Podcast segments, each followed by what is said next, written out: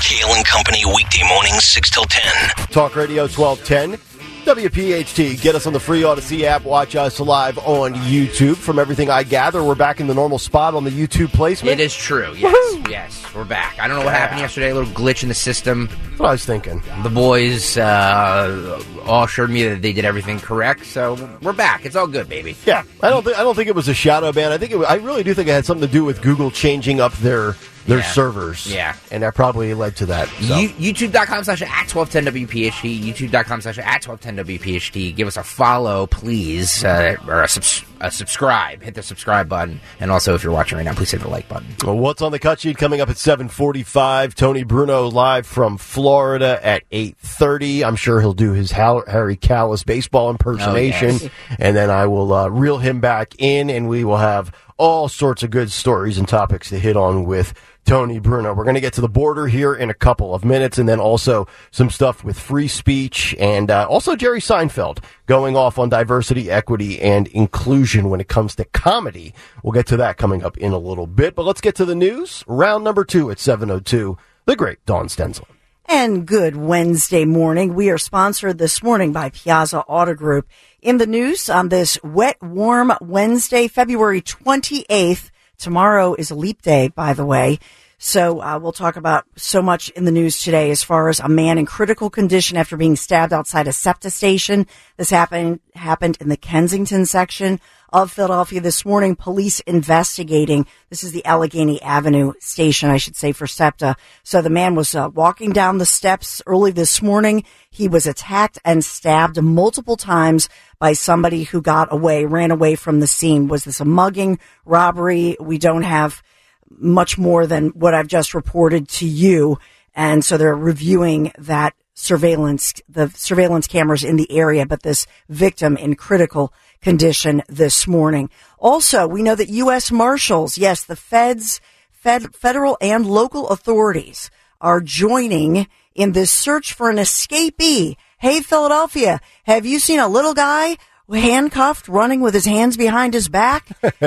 it's almost like where in the world is Stanley? You, they keep releasing the different surveillance images and you see this guy, he's pretty quick, but his hands are behind his back. He's hand, he's still handcuffed. Okay, so it wasn't handcuffed in the front. It was handcuffed with his hands behind his back. Okay, back. which make if your hand, like if your hands are running, you know, handcuffed, right? yeah. if if they're in the front still, like you know, like I'm holding on YouTube right now, it's it's a lot easier to function and operate still. But when you're behind the back, I mean, that really that really hinders you, and we can't track down this cat. can't catch him. And then I'm thinking, okay, you know, now he's spotted here, he's spotted there.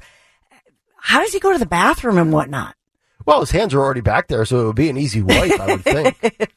Oh, no, no, no. She means the other. The other Oh, thing. ah, you'd just be like Lloyd in uh, Dumb and Dumber on the moped. Just go, Lloyd. Just go.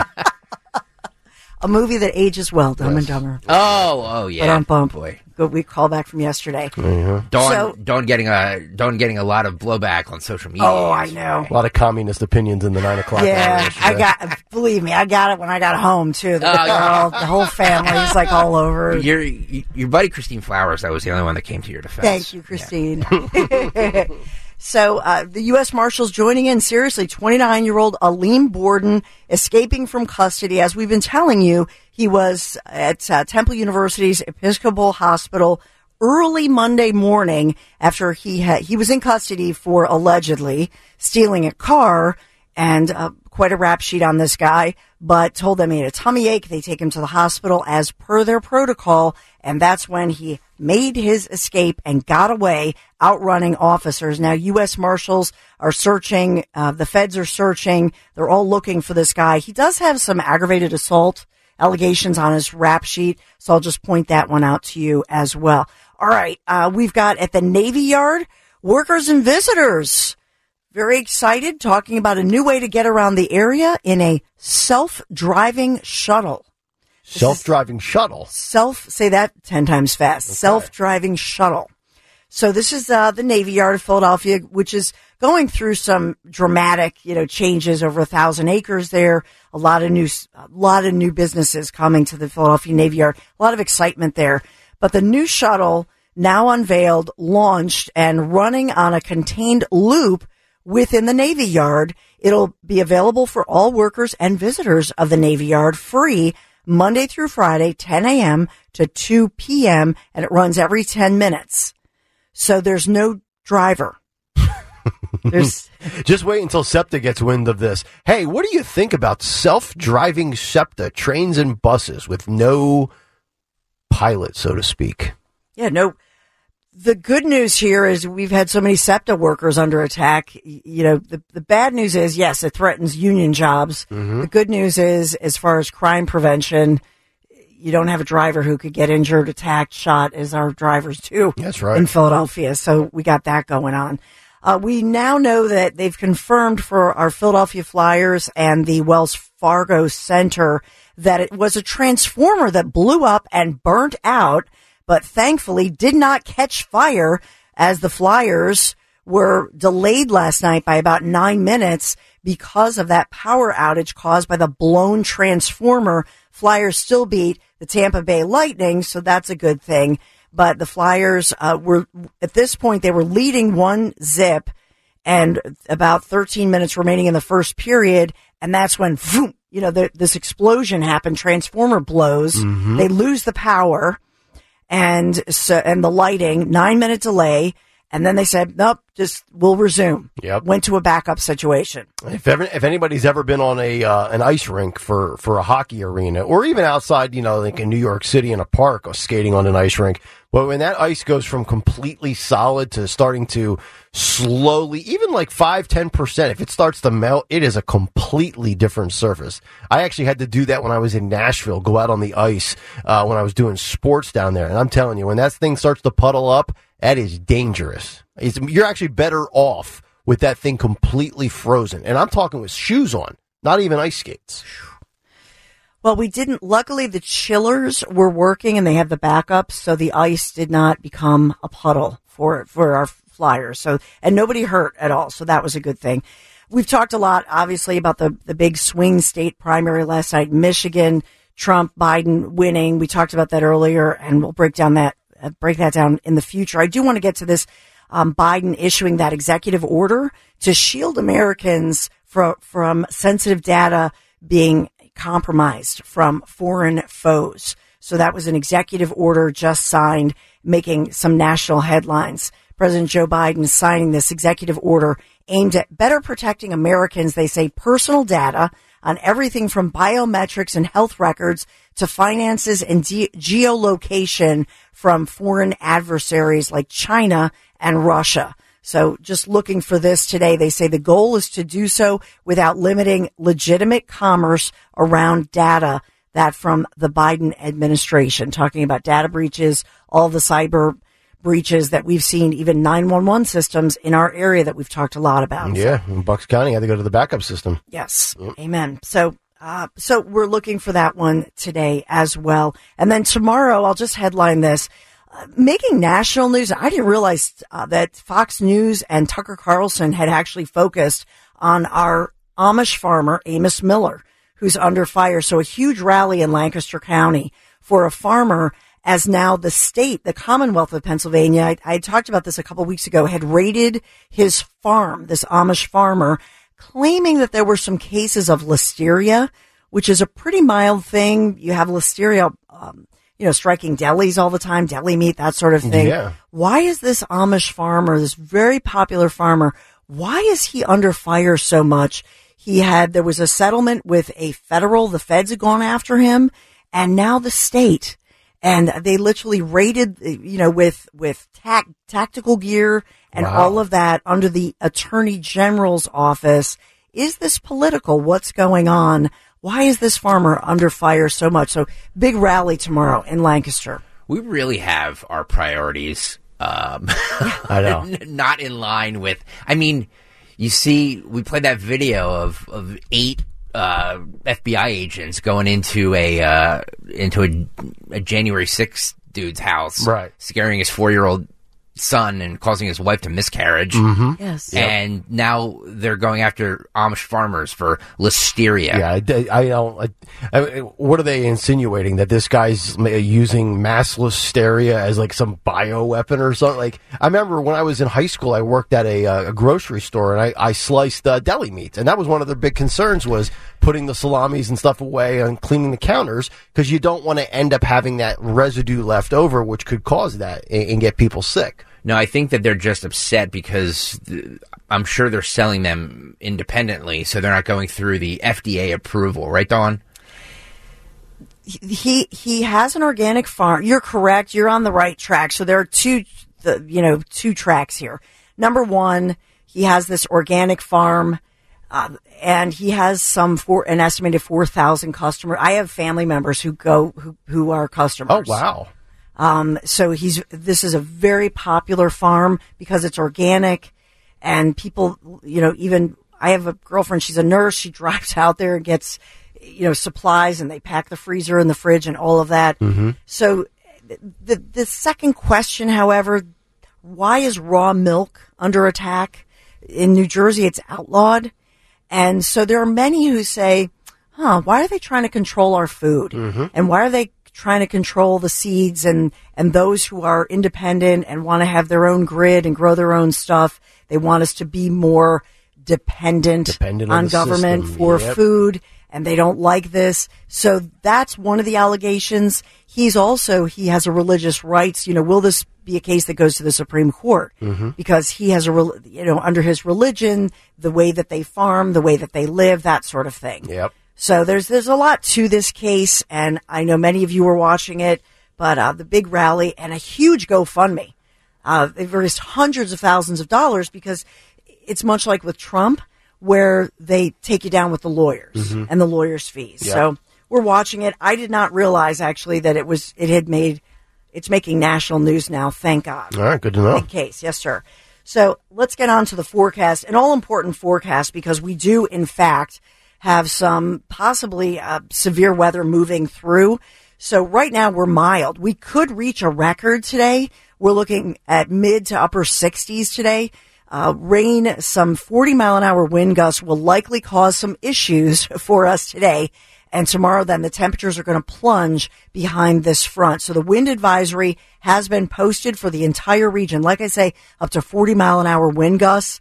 And so you want to think about that. Waves of rain um, around with the steadiest rain this evening as the front zooms in very quickly. Gusty round of showers or even a rumble of thunder and some storms. Like I say, highs in the mid 60s. We're looking for a break, breaking some records here in the Philadelphia region. So that's an important one as we think about it. Then tomorrow we drop 20 plus degrees. It's going to be cold tomorrow morning as we make our way in in the dark tomorrow morning. 40, 43 degrees for your high tomorrow and then back in the 50s sunny for your Friday. So a beautiful Friday in store, but tomorrow we're going to feel the shivers after today, a couple days of warmth. Thank you, Piazza Auto Group, for sponsoring our news this morning. Experience pure performance from the Acura model lineup. Piazza Acura of Ardmore, Reading, and West Chester. Get special financing as low as 3.9% APR for 36 months on the 23 TLX Sport sedan, sedan and more. Shop online, piazzaacura.com, P-I-A-Z-Z-A. Thank you, Piazza Auto Group, for sponsoring Kale and Company News Live. All right, Dawn, thank you very much. 855-839-1210. Just a couple of pieces of information here to pass along. So we know Trump and Biden going to the border tomorrow on Thursday. Coincidence, I'm, I'm sure this is pure coincidence that Joe Biden, when he visits the border, the headline from Fox News, that he will visit the sector of the Texas border with amongst the lowest illegal crossings. Of all the people that come across our southern border, Joe just randomly, I'm sure, going to the spot that is the the smallest issue, the smallest problem in a wide open border system. So, uh, as we know, uh, Trump and Biden going to two separate areas, which are actually separated about uh, by about 325 miles. So they will not cross paths tomorrow. Uh, also, House Republicans demanding that Secretary Alejandro Mayorkas provide information on that illegal immigrant who was charged with murdering the Georgia student uh, and being in this country and coming across the border illegally. The University of Georgia has also upped their security in uh, the wake of this tragedy as they have just invested another $7.3 million. Also, I'm sure purely coincidental that the, the figure, the monetary number is 7.3 million. Doesn't that, that that's that's the amount of people that have been reported across the border? 7.3 million illegal immigrants, and the University of Georgia in Athens is now investing 7.3 million dollars in security upgrades on their campus. So good work out of them. I'm still waiting for sports media to get on their high horse and condemn the murder of Laken Riley like they did four years ago for George Floyd. I don't see sports media using their platform as actively as they did four years ago. Wonder why that is. 855-839-1210. We will come back. This CBS News Catherine Herridge story takes an interesting plot twist. The details on what happened and also who is being given an award for free speech. It's really hip- hypocritical if you think about it. I'll give you the details when we come back. Kale and Company, Talk Radio 1210 WPHT. It's Kale and Company on demand from Talk Radio 1210 WPHT and the free Audacy app. Just about 22 minutes out from what's on the cut sheet. Always a good one in the middle of the week. Tony Bruno about an hour from now. 855 839 1210 to jump in. So we've got updates on uh, the CBS News Catherine Herridge story, and then also one of the biggest hypocrisies you might ever hear or see. We'll get to that in a second.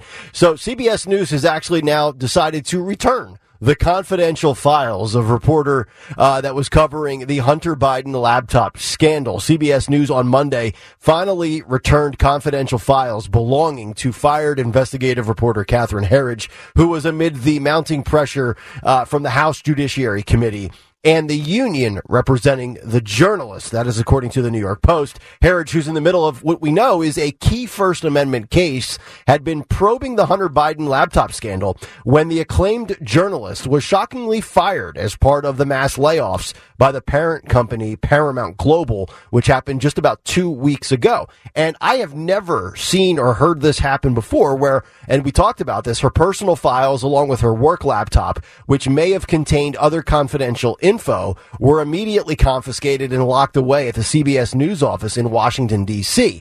Now, quote, Catherine Herridge's union representative picked up her materials this morning. That is according to a CBS News rep that confirmed the story to the New York Post yesterday. And a spokesperson for SAG AFTRA, the union representing CBS News employees, confirmed that several boxes containing Herridge's reporting materials were returned. Quote, the resolution of this matter sends a strong message of protection for basic First Amendment principles, the union said. And the Post exclusively reported on Friday that the House Judiciary Committee is launching a probe into the network's shocking seizure of the reporter's files as part of her termination.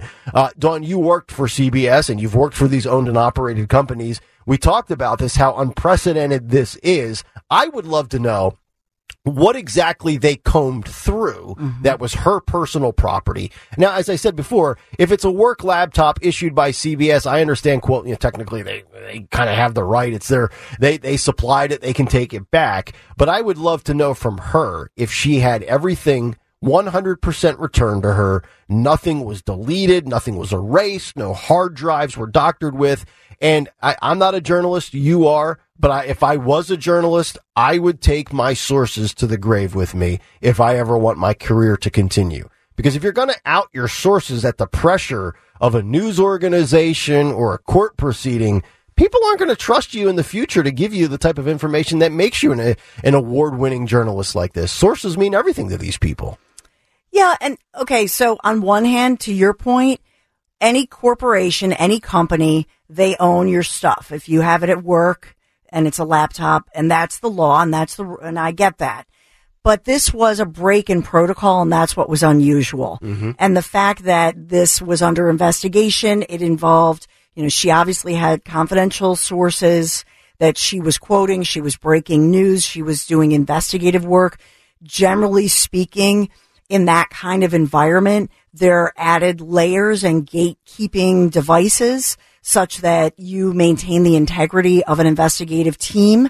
And it's not just Catherine. It's, it's the, you know, the reason they hired her, they said we're going to, she's going to, she's going to head her own division and have this investigative team. They made a big deal about it and it added credibility to CBS News. Yeah. Now, deservedly so, they're under fire mm-hmm. for not only firing her, but as well breaking their own protocols and their own gatekeeping process by which they protect the sources and the integrity of any investigative journalist or team of journalists. And this is why people in, in mass numbers are ditching mainstream media. This is why mm-hmm. we've seen the Matt Taibbi's, the Shellenbergers, the Bari Weisses of the world. We're seeing a lot of these people that are not necessarily left wing or right wing, but you know, they've written for major publications and now they're going out on their own. They're doing their own thing.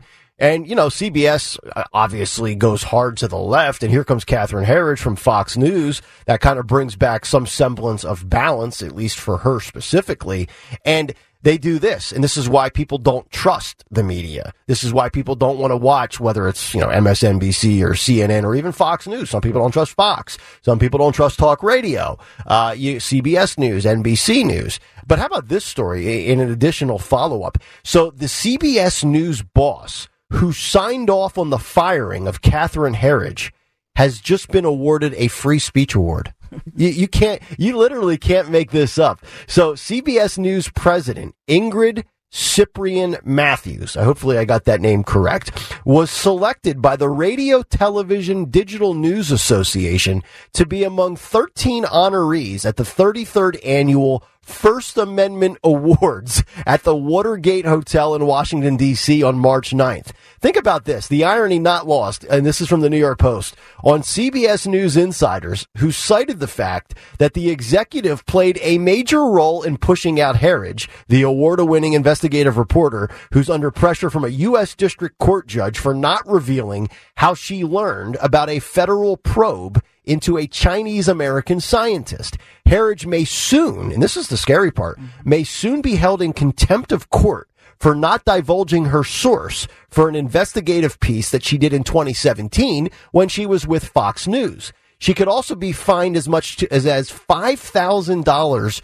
per day moving forward. And now that one of the, the, the big uppity up leaders of CBS she's one of the people that pushed Catherine Herridge out. And look, maybe it was budget. It, it could very well be financially driven. You know, Paramount's struggling with money.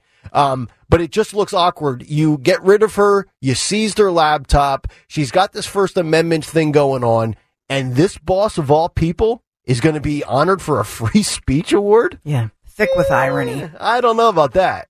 It's just not a good look. It is not a good look at all for CBS and Paramount. So, I uh, wanted to give you that update with that story. 855-839-1210. But when we come back, uh, we'll stay with free speech. And this is really startling. Almost a third of Americans say that the First Amendment goes too far. That's scary. We'll talk about it next here on Kale and Company. You know, the rain today, I was looking out at the lawn. It makes you think of spring, summer. When choosing a lawn care service, doesn't it just make sense to hire a company that gives better results and is safer for your entire family and your pets? I always think of my buddy boy. He's now 15. I think of the health of our family and of, yes, buddy boy. So that's why I choose Natural Lawn of America. That's my lawn care company. Natural Lawn's environmentally friendly approach to lawn care has been creating green lawns quickly, more naturally, and with fewer weeds. Since 1987, unlike other one size fits all companies, their technicians are going to work to determine the specific needs of your lawn. Natural Lawn's exclusive organic based products are designed to work with nature, not against it, which means they're safer for every single member of your family, even your furriest ones. So kick the chemical lawn habit. Get started today. Do this. Choose Natural Lawn's safer products and programs. It really works. You're going to love it.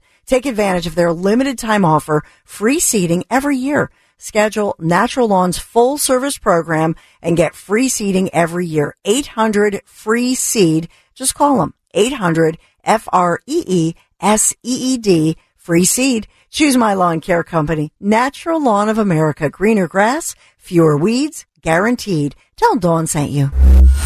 This is the Kale and Company podcast from Talk Radio 1210 WPHT and on the free Audacy app. Nick, Dawn, and Greg, Talk Radio 1210 WPHT. Get us on the free Audacy app and watch us on YouTube. One quick question or one quick uh, shout out ask, I guess it is.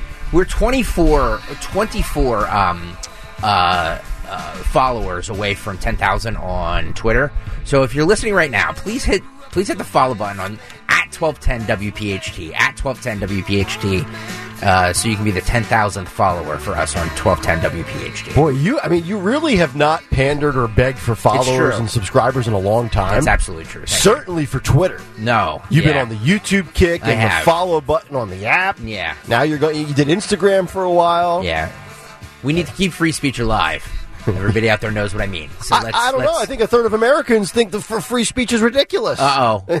oh no. Are you kidding? Yes. No, don't tell me that. According uh, to a story written at Reason.com, and I believe FIRE is located right here in Philadelphia, yes. the Foundation for Individual Rights and Expression, as they have a poll, according to a new poll from FIRE, a First Amendment organization, nearly a third of Americans, including similar numbers of Republicans and Democrats, think about that, Republicans and Democrats say that the First Amendment goes, quote, too far in the rights it guarantees. More than half agreed that their local community should not allow a public speech that espouses a belief that they find particularly offensive. So let's have a little conversation about this. And I am uh, honestly surprised that there would be some Republicans, especially after what Republicans Trump supporters and anybody right of center had to deal with over the last two and a half, three years when it comes to free speech.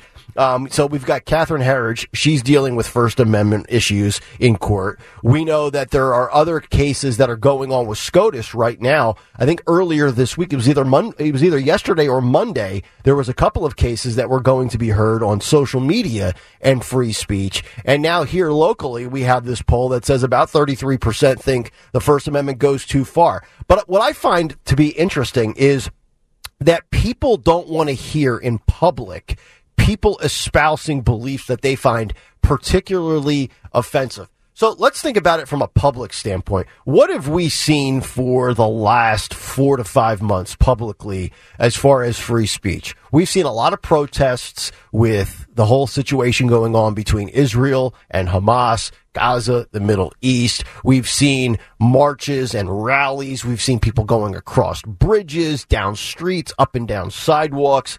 And my only issue with any of it is when you totally stifle traffic and people are trying to get from point A to point B, whether it's, you know, on your lunch break, whether it's coming home from work, whether it's picking up your kid, whether it's, God forbid, an emergency. As long as you don't interrupt people's ability to get from A to B, do whatever you want as long as it's peaceful, as long as nobody's being threatened, as long as there's no physical harm done to a human being or somebody's property.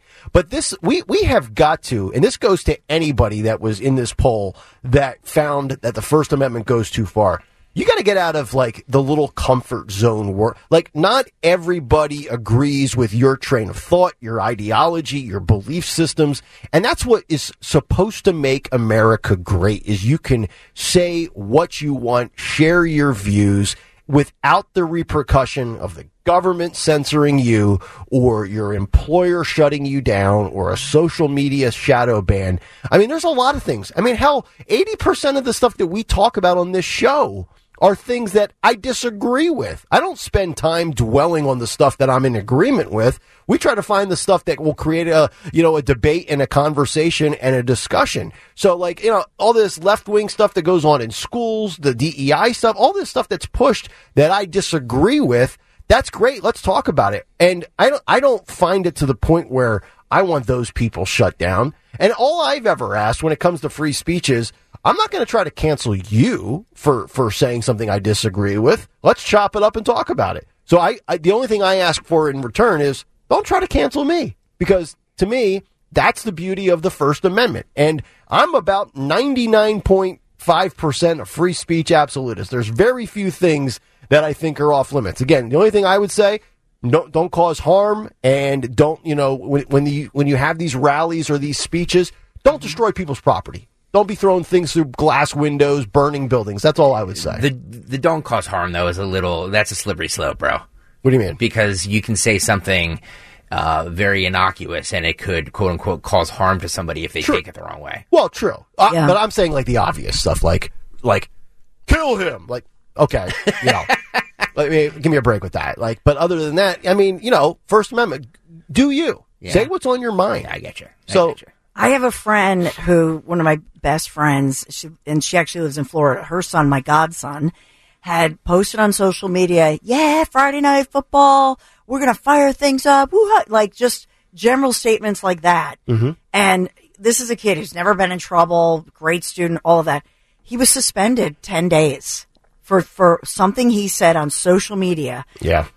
So I was like, okay, uh, you're hiring a lawyer, right? Like this is crazy. She's a teacher in the system. That's ridiculous. Felt inti- intimidated by it, so they didn't do that. But they made sure it didn't go on his record. He did the work at home. The, these things are a slippery slope. You you have to be careful. But I suspect, you know, in this, and it was taken by the freedom, you know, a, a freedom uh, rights fire, freedom rights, um, and especially focusing on the First Amendment rights organization. But I simply think that if you look at the respondents, they were they're younger. If you went, I would be curious to see a study where they go by generations and within communities. oh yeah. Right. So if you looked at immigrant, let's say people who are here legally mm-hmm. as, you know, first, second generation, there's no way that they're going to agree with this because they know what they know how precious our constitutional rights are. You're right about the generations. I think mm-hmm. each younger generation is softer and softer with free speech. yeah. I really believe that. Like, I mean, like if my dad was around today, he would be like, I can't believe we're living, and I don't know if he would use the word snowflake or if he would even know what it means, but he would, he, he would have the belief that we've turned into a snowflake society. I, I, I remember when my dad was growing, I was gr- being, you know, raised and growing up, he's like, I'm, he's like, Nick, when you get, when you turn 18 and you're out of this house and you're out of college, you're going to go into the real world. You're going to hear a lot of things that you don't like and be told a lot of things that you disagree with. You better get used to it. You know, we, we've created this society of, uh, if I don't like what I hear, I become offended and I'm the victim. And that's kind of where we're at today. The, uh, Fire Chief Research Advisor, uh, Sean Stevens said in a press release yesterday, quote, those results were disappointing, but not exactly surprising. Here at Fire, we've long observed that many people who say they're concerned about free speech waver when it comes to beliefs they personally find offensive. But the best way to protect your speech in the future is to defend the right to controversial and offensive speech today which I wholeheartedly agree with. And by the way, that was a thousand Americans that were um, uh, conducted this survey, and it was in relation with uh, Dartmouth College. So, uh, if you want to read the story, it's very fascinating, and you can read some of the stats and the other uh, questions that they asked in relation to the First Amendment. Just go to reason.com. All right, seven forty-five, right on the dot, a Wednesday edition of What's on the Cut Sheet. What's on the cut sheet? What's on the cut sheet on this Wednesday is sponsored by Cherry Hill Volvo, where relationships matter. They strive to do what is right. They work hard to match you with the perfect Volvo and always go the extra mile for their customers. Judith Yosef and the entire team look forward to meeting you. Check them out on Route 70 in Cherry Hill. Cherry Hill Volvo, where relationships matter. Thank you, Cherry Hill Volvo, for being a loyal sponsor, loyal friend uh, to the radio station for so many years. By the way, we are, let me see here, 15. Uh oh. We're 15, Wow. uh, 15 uh, uh, uh, followers away from 10,000. So if you're listening right now, please hit the follow button on at 1210WPHT, at 1210WPHT on Twitter. Uh, you talked about this, Nick, about and Dawn too about how it's so important right now that everybody go out and um, you know get involved in uh, voting and Yep. getting people out to vote. And all. Kamala Harris yesterday announced, and we talked about this how the Democrats have a they have a very strong machine that is going to be hard to overcome, especially since uh, the RNC is basically um, bankrupt. Um, but she announced yesterday that the Biden administration will now allow students to get paid through federal work studies to register people to vote in an effort to activate them. To activate them? This is what she said yesterday. This is cut 10, Phil, go. We have been doing work to promote voter participation for students. And for example, we have, um, under the federal work study program, now allow students to get paid through federal work study to register people um, and to be nonpartisan poll workers. As we know, this is important for a number of reasons. One, to engage our young leaders in this process and, and activate them in terms of their ability to, to strengthen our communities. Activate them. What are they? A prepaid debit card? Somebody's been. I've been waiting three years for Kamala Harris to activate. She she still hasn't gotten the jump yet. Uh, but I'll tell you what this is because I saw this video and this headline making the the rounds yesterday uh, on the internet. This is another attempt for Democrats for more and more young Democrat voters. They are always yep. looking for the next batch, the next wave, and this is again. This is why they are always one step ahead of the curve, and the Republicans are always playing catch up. Yeah, look, if you're a if if you're a Democrat, this is very smart to act, uh, quote unquote, activate the youth. Yeah. Um, and, you know, basically pay them to go out and do these things. Right. Uh, What's the GOP doing for for young 18 to 22 year olds right now? Right. Like, yeah. I mean, uh, to my knowledge, as far as uh, public um, messages, the last thing I can recall was Vivek Ramaswamy three months ago saying Rep- young Republicans need to get on TikTok. Um, would you say in the six o'clock hour, Dawn, uh, get out and knock on doors? That's I feel that we have we have to activate. I feel that every person, if you believe in peace, prosperity, protecting your constitutional rights, get up, get out, work for work for election integrity, work for a candidate, seriously activate and go door knocking on doors person to person because that's what will make the difference. Yeah. And and to your point in Pennsylvania, I mean, we've seen the Republican Party make a lot of progress. The disparity in Democrat versus Republican voters in the state is down to what? 3.4% in favor of Democrats. So you've you've kind of leveled the playing field as far as, you know, the amount of players you're getting onto the field, but now you got to have a strategy to actually go out and win the game. Yeah. Yeah, I also think as far as if you see something, say something you know, we, we keep hearing about the, the, the, um, the ballot boxes, the mail in votes, where those are going. I just think people need to be, I, I think we need all eyes, not just hands on deck. Yeah, you're right. But all, everybody needs to be on the lookout and watching carefully in your community. It has to be a grassroots effort. And I do feel that the platform, the party platform for the GOP is a hot mess. And we're seeing that happening yep. in real time, and that's not a good thing. And that's an opportunity. That's just an opportunity. Mm-hmm. Yeah. Um, I'm just saying. And by the way, speaking of a hot mess, I, I can smell food cooking. Oh, here we go. you smell that? It's it's like seeping through the studio doors. Oh, does this smell good? We're in uh, glass studios that are supposed to be soundproof. How are you smelling anything? I, I mean, I smell something from the microwave or the kitchen right now, folks. I, I uh-huh. might need it. We might need a food drop here on. Fox when are we smells his own hole first. Sorry, Don. When are you bringing in what a crock? You know, uh, some what a crock meals. You're All right, I know. I, am promising. One day I want to surprise you guys. Yeah, okay, sure you will. I, I am so tired of waking up from my nap at 1.30 oh, each day to an Audacy email. Food in the hub. Yeah, they always do lunch drops. Yeah, well, that's... I work at breakfast. Damn it! What yeah. about a food drop at 7:45? As I'm nibbling here on the cut sheet. Can we get a food drop in this place? Yeah, if anybody wants to drop off food to Kale I'll Company, take anything. 2400 Market. Bagels, uh, sausage, whatever. We'll take anything. We'll give you a plug. I don't care. I'm the boss. What are you going to do? Fire me? Actually, yes, they yes they will. So it's fine. The only question, no problem. The only question that we'll have is whether or not Greg deems it to be fast food or not when it gets dropped off. This radio station will be run by Anthony Dorenzo by tomorrow. He is the mayor. Um, uh, let's go to Michigan for any of you who tune in later. We uh, we we spent time in the six o'clock hour breaking down Michigan. Nick, I don't know if you want to give some highlights on the voter uh, on the polls and, uh, and, I do. who won what for I do. So uh, Trump uh, took Michigan over Nikki Haley by a margin of about 41 points 68% to 26 and a half for Nikki Haley. Uh, raw voting numbers Trump 755,000 plus votes to Nikki Haley's 294 uh, but also on the Democrat side of things Joe Biden 81% although 13.5% uncommitted for uh, the Dems with Mr. Phillips and Ms. Williamson three percent respectively. Uh, CNN's John King on CNN. Oh yeah, I said that. CNN's John King and all after the uncommitted um, beat Joe Biden in Dearborn, Michigan.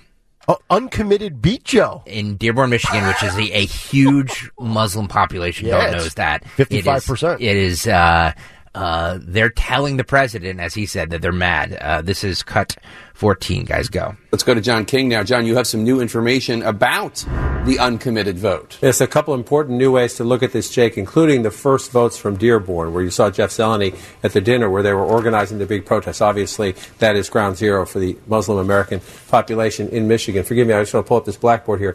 First, first I wanted to show you Wayne County. Dearborn is right here to the west of Detroit. These are the Wayne County results. It's been frustrating. Wayne County always counts slow. Uh, they're only at 4% of the estimated vote. We know that none of this that you're seeing, President Biden at 71%, uncommitted at 24%, this does not include any votes from Dearborn, but CNN has obtained from the city uh, some of the, their, their vote count. So let me pull up this blackboard here and I'll write them in for you. Forgive me for turning my back, but I'm left handed. Let me move this over here. I'm going to put this here. Uh, these are the unofficial results from the city of Dearborn, but on city letterhead, this is what Joe Biden received. Again, forgive me, 1,141 votes. Dean Phillips, 54 votes. and uncommitted. Make sure I get this right. Three thousand Wow. seven hundred. Oh my God. Three votes. So that's a wow. If you look at it this Yeah, way, buddy. this is twenty three percent. Mm-hmm. And this is seventy five No percent. wonder why Dana Bash divorced Um, this guy. and so this is just the city of Dearborn, but that is where the biggest pocket of the Muslim American, he- the Arab American population. take the blue this is a place Yeah, President Biden oh, carried big on. time in 2020. This is key to his chances of defeating Donald Trump in Michigan again. Now, 75% to 23% in the city of Dearborn. Uh, we're waiting to get even more results from Wayne County. But this just tells you, again, it's going to raise the total number, without a doubt. Let me turn this off. That's uncommitted, yes. Uncommitted is 75%, 23% for President Biden, which is going to raise, number one, those 3,700 votes are not reflected in the 2,000 there from Wayne County. So it's going to raise the numbers in Wayne County to begin with, and it's going to obviously raise the percentage in Wayne County when you see the lopsided percentage of this right there. So you see in the city we were looking at most closely for how mad, how mad are people at the president, but that's a very significant number out of Dearborn. That's Joe lost three to one to uncommitted. Wow. that that is really remarkable. And what It that is. tells me, and it goes beyond just to that community.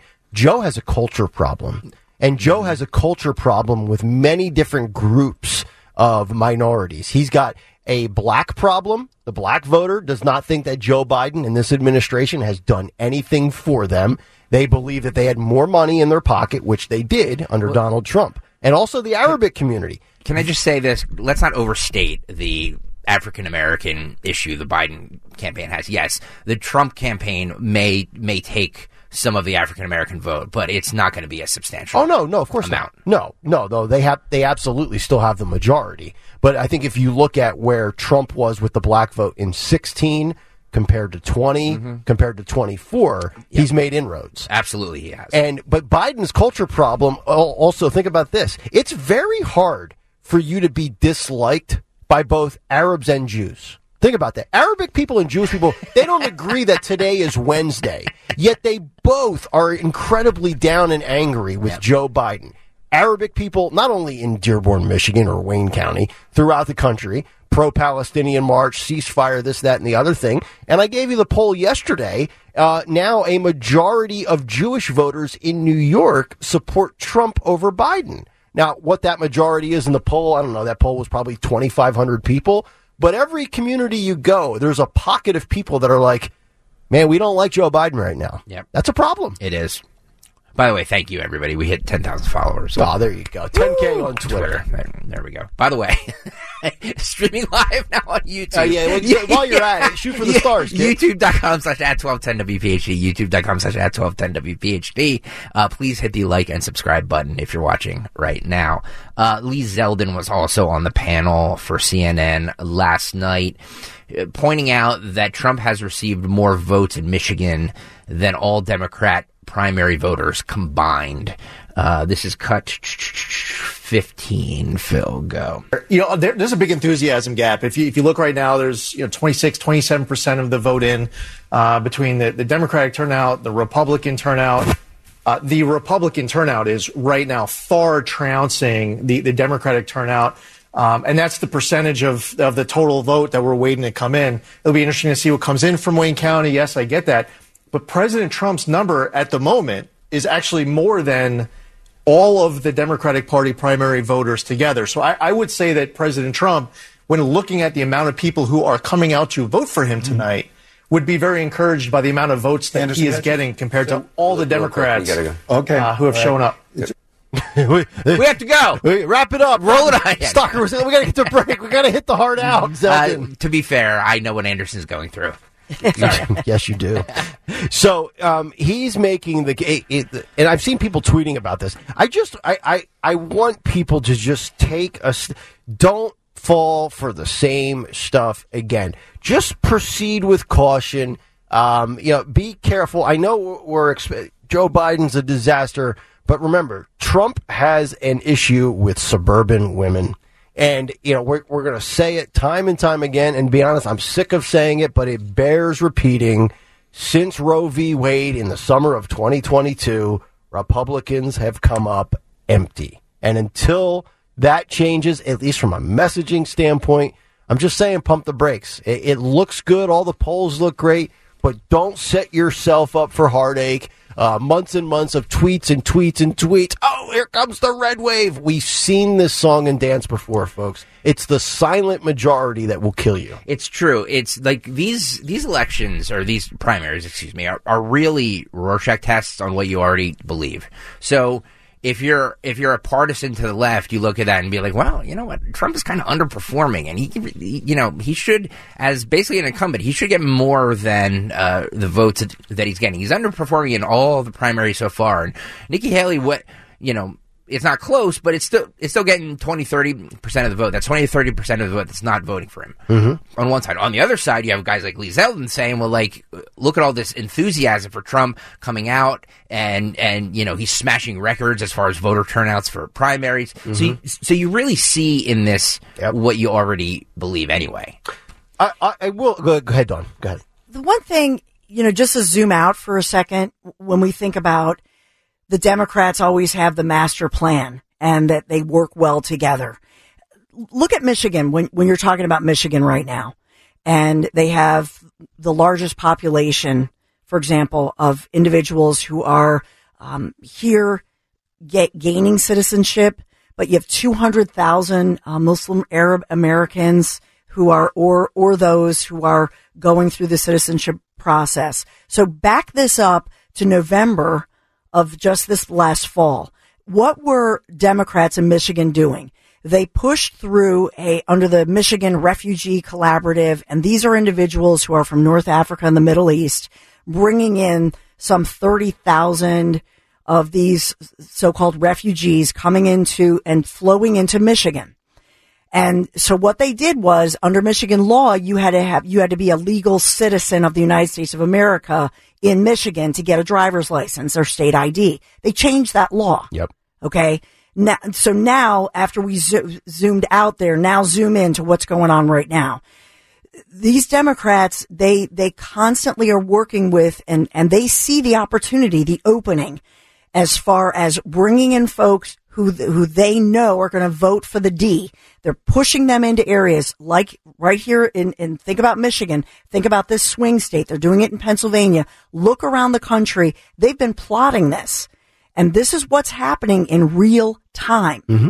Yeah, you're right. So the critical piece here in Pennsylvania and all these swing states, they've already done it in Michigan, is once you allow people who are not citizens, they've gone through the citizenship, citizenship process. Once you allow them to get that state ID or that driver's license, and they do it under saying, well, they have to get a driver's license because, you know, they have to drive to get a job. Mm-hmm. And they're, and they're, well, they're still in the process of applying for citizenship. They've loosened up all of these rules. Once you have somebody who's gotten that driver's license, now you're loosening this up to the point of how do, how do I know that they haven't registered or that they're not voting? That's my question as I look at a swing state like Michigan. I think that's the story and that's what Republicans have failed at. They've allowed this state by state. I, I, I want to hone in for just a moment here on New York because you heard Lee Zeldin there.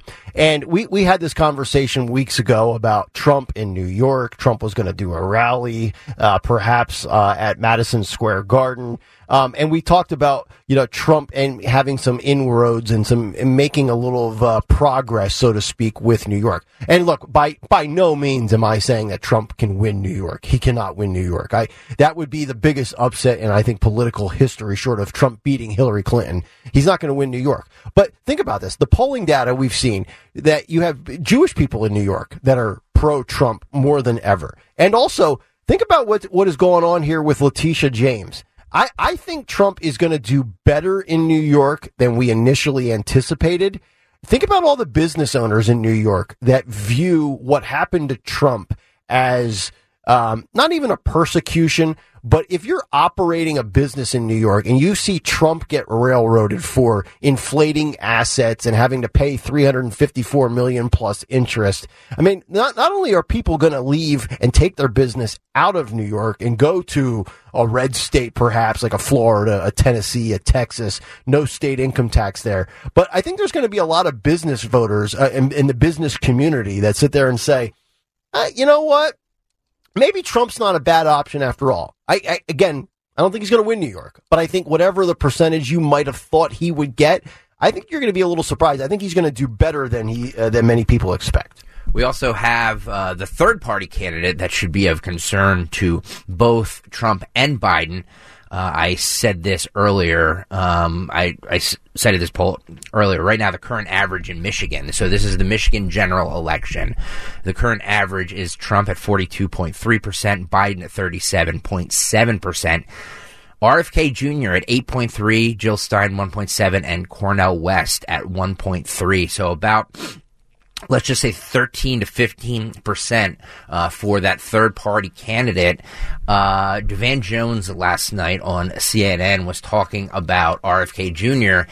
and how uh, they just uh, released some info that says that they have enough signatures to put him on the Arizona and Georgia ballots.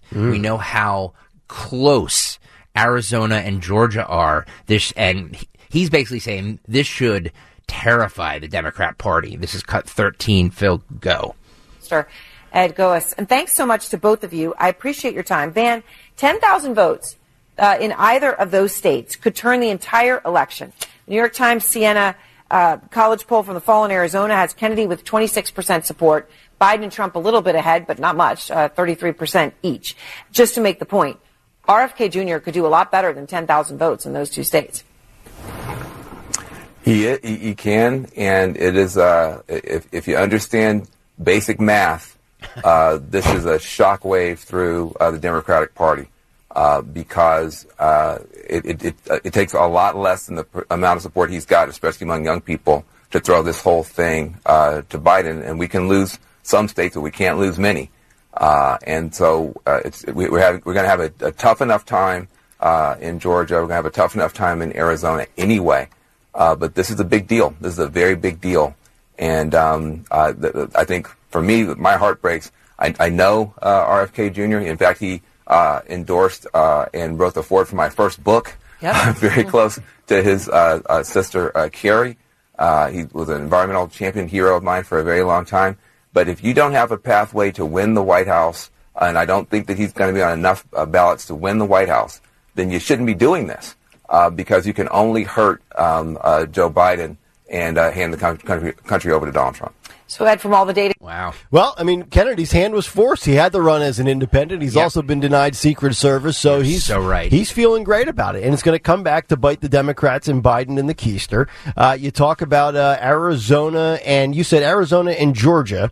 So uh, Joe Biden took Georgia by eleven thousand seven hundred and seventy nine votes, and that got him sixteen electoral college votes. Arizona was ten thousand four hundred and fifty seven votes. That is eleven electoral college votes. That's that's twenty seven right there. Yep. Kennedy's going to play a major role in this. I wonder if there's going to be people like Van Jones and a whole effort by the Democrats to get him to not run. Kennedy to step aside. Yeah. There might be an effort, but it's gonna it's gonna go on. Do you uh, think so? Deaf ear, yeah. Uh, Kennedy's ticked off, and I don't no, blame. I, I, don't. I agree him. with you. I agree with you. I'm just saying that I that I wonder if they'll. Um, What are you insinuating I, here? I don't know. Are they going to take him out? Remember what happened to your uncle? No, I'm just, I'm just saying. I mean, I kid. I kid. I don't really think they're going to do that. they're going to try to take out everywhere. They got Bobby and Donald. They hate everybody. but it just it just shows you that people want another choice. It does. You know what I mean? Because I, you know, I hate to burst everybody's bubble that's listening, but the majority of people hate both of them. Oh, the polls, they don't want either of them to run. The polls show it. I mean, what sixty eight percent of Americans want different options. They're Yep. just. I think the the way they framed that poll that I always recite was there was fatigue with Yep. both. Yes. I think in large part because of all the investigations and the drama. Nobody wants to see Ali Frazier too, especially when Ali Frazier are seventy-seven and eighty-one years old. I mean, to be honest, I, I, I mean, I, I roll my eyes now with all the drama, but it's great from a talk show perspective, from a hosting standpoint. This is the content that dreams are made of. If you're a talk show host, Sure. but like I, what I love to see more of our, our country come together away from both fringes, and uh, because I, I, I truly do believe this. As much as we disagree on a lot of these topical issues like the border, I think in general, most of most of Americans we have more in common than we disagree with, right? Like I know we and that's a cliche you hear that, but I genuinely think we do. It's just that, you know, the some of these these politicians and I look, you know, it's by design. You know, I'm getting very um, cynical here, but it's meant to divide. The, the whole the whole thing is a facade. Uh, one more in Michigan, and then I want to get into the uh, Nathan Wade, Fani Willis stuff. Uh, but this is a Michigan voter that was interviewed yesterday by. Um, this is obviously before the polls close in the early morning. Um, being interviewed by MSNBC, and uh, where he basically says that he's a Democrat. and He doesn't feel that uh, he wants President Biden to represent him. This is cut seven. Phil, go. I've never voted anything but Democrat in the last, I would say, 10 years or 12 years. Uh, but this year, everything's different. Like, I don't feel that I want President Biden to represent me. And then, especially after the most recent policies, uh, I think it's a great idea to vote uncommitted to send that message and try to at least trigger a change.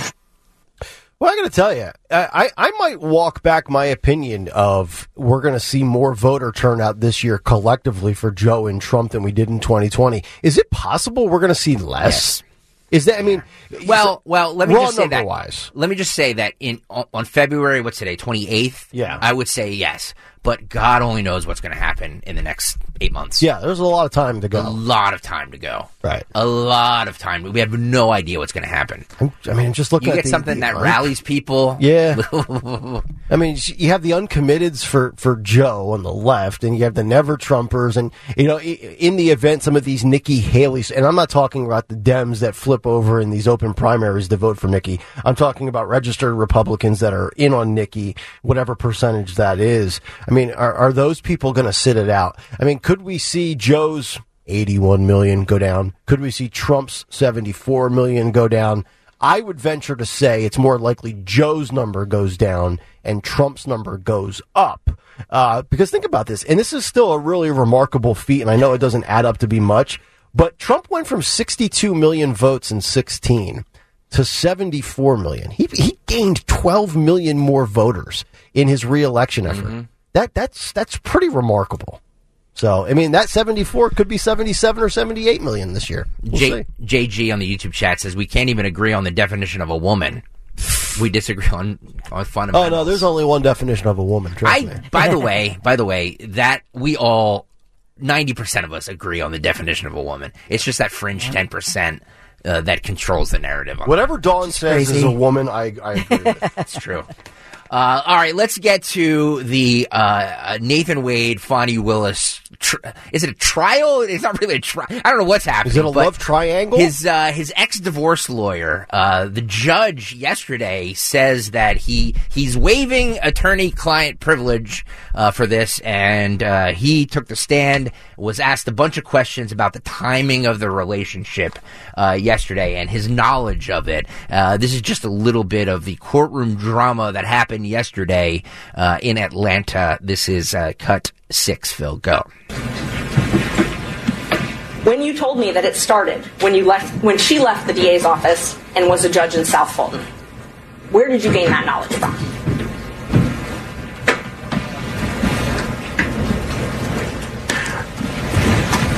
I'm going to object because his testimony a few minutes ago that he did not recall making that statement. I'll overrule that. Mr. Bradley, answer the question if you can. Repeat the question. When you told me that their relationship started when she left the DA's office and was a judge in South Fulton, where did you obtain that knowledge from?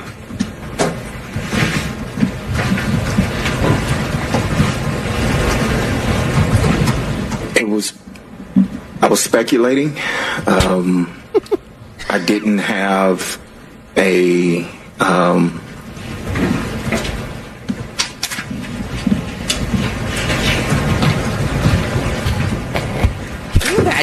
no one told me I was speculating. You know, No one told you that? No one told me that. You were speculating based on things that had been told to you or things you had observed? So I'm going to object as to uh, the nature of, uh, of this line of questioning because the witness has made it clear he was speculating as to how or what he knew. And if it's speculation, it's inadmissible before this court. All right, but the motivations for his reason for speculating would be admissible, so I'll overrule that. Thank you, Judge.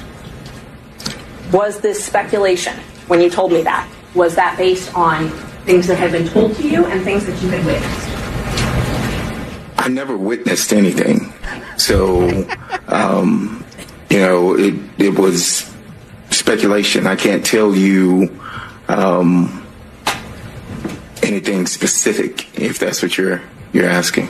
You can't tell me anything specific as to why you speculated about that? This was however many years ago. I mean, I don't recall, but no, I, I don't. Did you have any? Wow. Boy, I tell you what, Terrence, Terrence Bradley, eh, he had less to say than Nathan Wade last week when he was on the stand. I'm sitting there waiting for uh, that little speech bubble to pop up next to his head with pictures of Fani Willis to "Let's Get It On." Yeah. by uh, who was uh, Marvin Gaye. Yeah. That was the best. That was great. He has nothing to. This case, as far as Nathan Wade, Fani Willis, Terrence Bradley, it is over for them. They are I, done. I, I don't think so, guys. Really? I don't. They're getting I destroyed on cross examination. I- How does I- the judge keep the? Was that Scott McAfee there? The judge Uh-huh, was that him?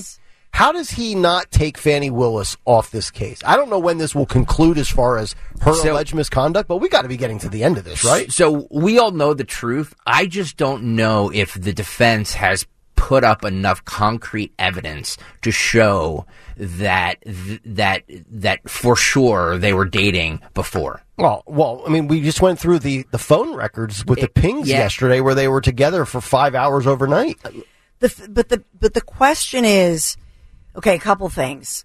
It is that Fani Willis, you know, no, I I think it's pretty obvious that they were they had a person they were vacationing together. Of course. But then we have them under oath admitting this cash back and forth. Mm-hmm. And so that becomes a problem for her because she's ex- she's not only going on vacation with somebody she who she brought in Yeah. who doesn't even have an expertise in this area and then he's paying her there's all this cash going back and forth and they've admitted to that. and they've lied under oath. They, they, they've, they've basically perjured themselves. How can you remain on the case as the lead district attorney in Fulton County when you've perjured yourself? I, guys, I'm not disagreeing with the facts of the case. I'm I'm on your side 100. percent Like she she should not be on this case.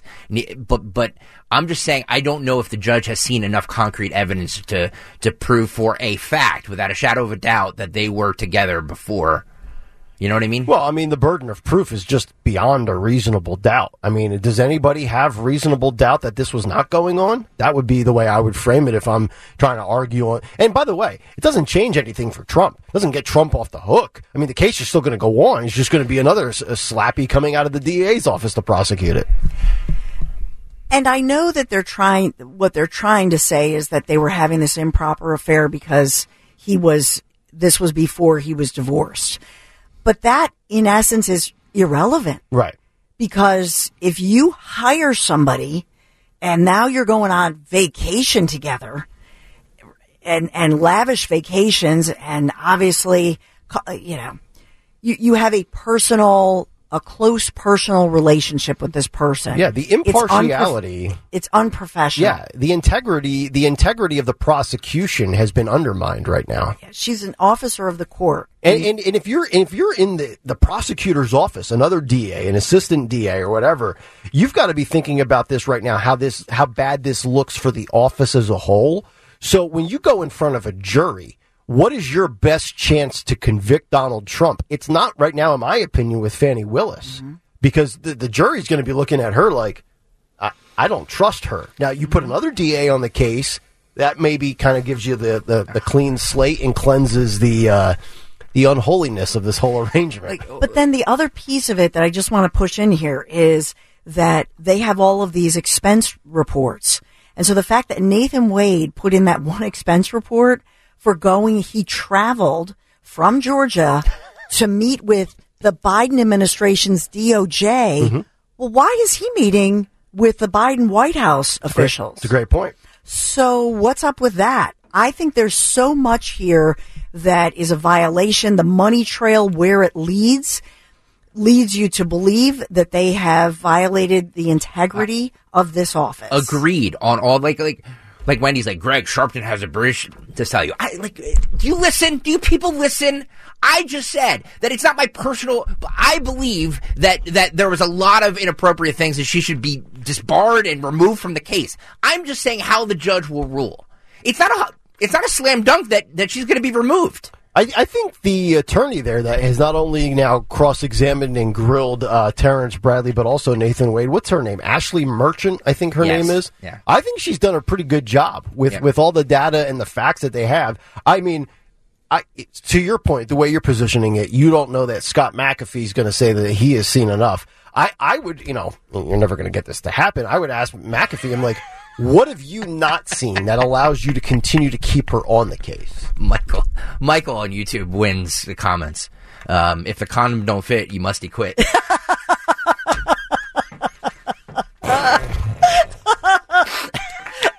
Oh That's a God, sin. that is God. great. I- you know- God bless you, man. Are you allowed to, as the as the district attorney, and let let's just spin it around. If if if you hire an investigator and you are romantic, I mean, there's no question that they they are and were romantically involved.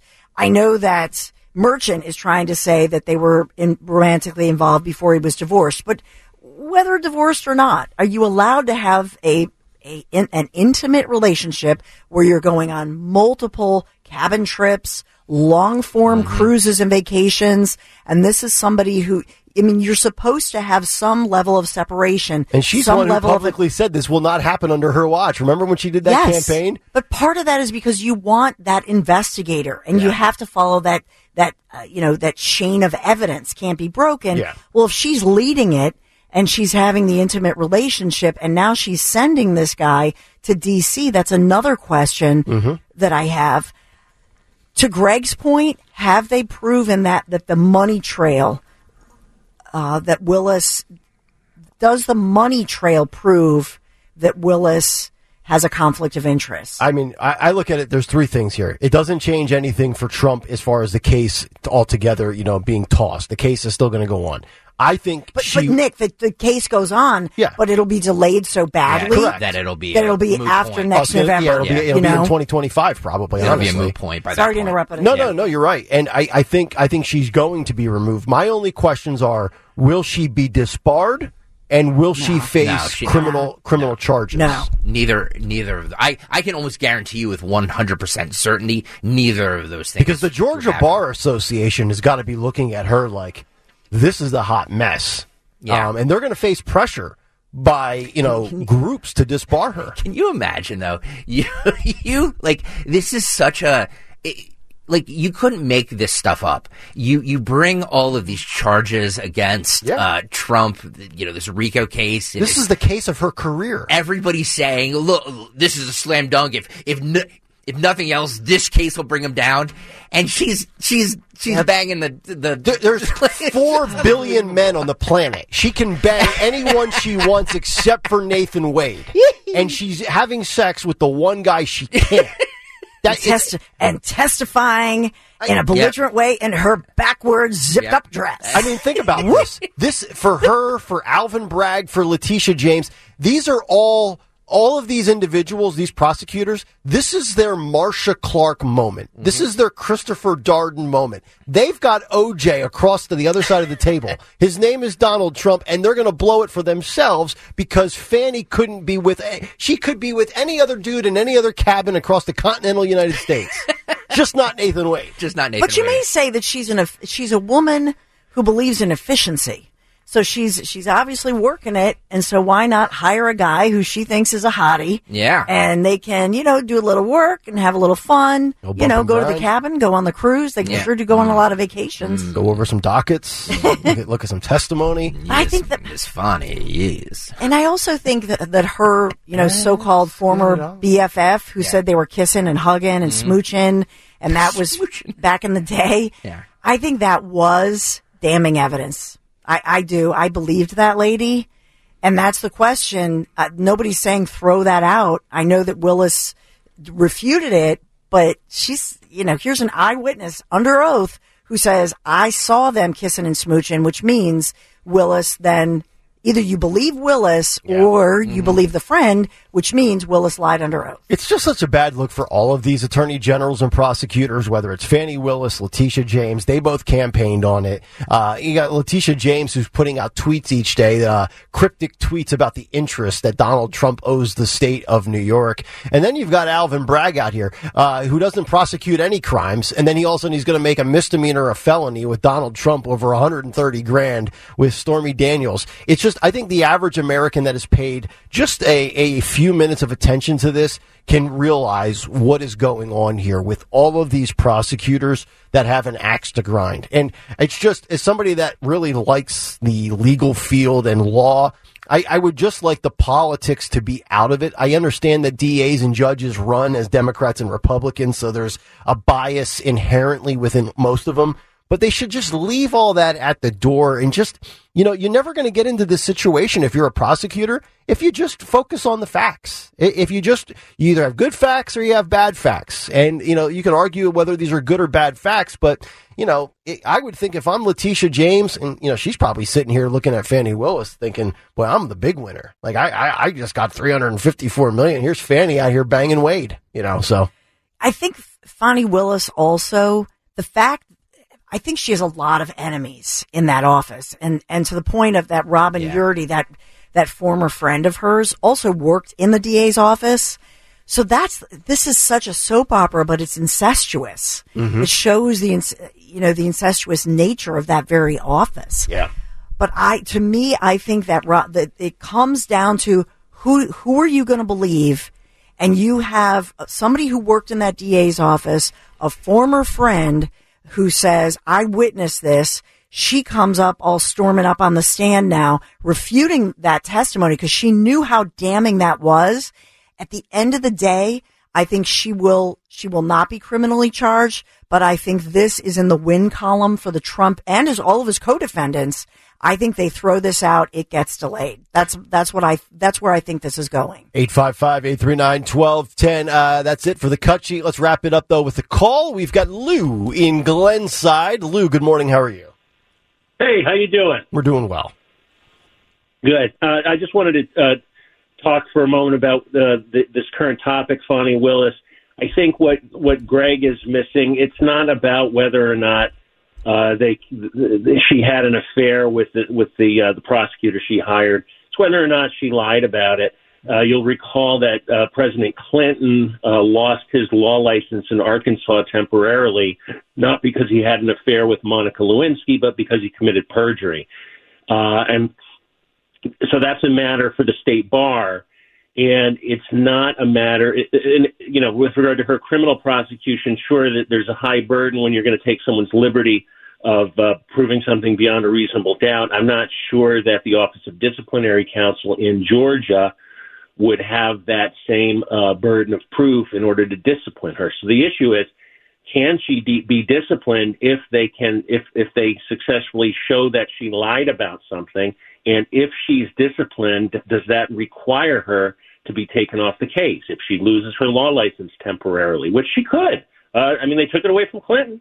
Uh, the, pr- the former president of the United States. So. Yeah, but you know, you know what's also at play here, Lou, and, and great analysis. We appreciate the call. Uh, we're living in 2024, and we've already seen Fani try to say that she's the victim and she's not on trial. You know, 30 years ago when that happened with Bill Clinton, that was eh, today. That's a white male. Today, Fani Willis, African American female. Mm-hmm. Guaranteed, identity politics will play a factor in her punishment. But remember what Judge McAfee said at the beginning, at the start of this whole thing, that it has to be clear that disqualification can occur if, and this is to Greg's point, if evidence is produced demonstrating an actual conflict or the appearance of one. Mm-hmm. That's a quote from the judge, or the appearance of one. and there's certainly the appearance. So Yes, check, sir. you can check that part off already. So we shall see. 855-839-1210 is how you climb in. Coming up next, we will head down to the great state of Florida. Tony Bruno is standing by. Yeah, buddy. The only question is, will he be wearing his Phillies spring training apparel? Or a shirt. Or a shirt. Will, will he be out on his porch with his headset and his kitty cat? Yeah. We'll find out. Tony Bruno live from Florida next on Kale and Company. Bet the NBA with a no sweat same game parlay from FanDuel in partnership with Valley Forge Casino. Every Thursday with TNT Thursdays. It doesn't matter if you're new to FanDuel or already have an account. You'll get bonus bets back if your same game parlay doesn't win on NBA, on any NBA on TNT games. NBA same game parlays are a perfect way to combine your bets for a chance to score an even bigger payday. You can combine everything from total points, spread, over unders with uh, player props. How many uh, how many baskets will Tyrese Maxey make? What will the first basket be? All kinds of cool stuff. Makes watching the game a, a hell of a lot more fun than actually watching the Sixers lose. However you want to play, just head to fanduel.com slash Greg, fanduel.com slash Greg to bet the NBA with a no sweat same game parlay with TNT Thursdays. That's fanduel.com slash Greg. Make every moment more with FanDuel, an official sports betting partner of the NBA and 1210 WPHT 21 and over President PA. Minimum three leg parlay required. Refund issued is not withdrawable bonus bets which expire seven days after receipt. Max refund $5 unless otherwise specified. Restrictions apply. See terms at sportsbook.fanduel.com. Gambling problem? Call 1 800 Gambler. Start your day with Kale and Company. Weekday mornings 6 till 10 on Talk Radio 1210, WPHT, and the free Audacy app.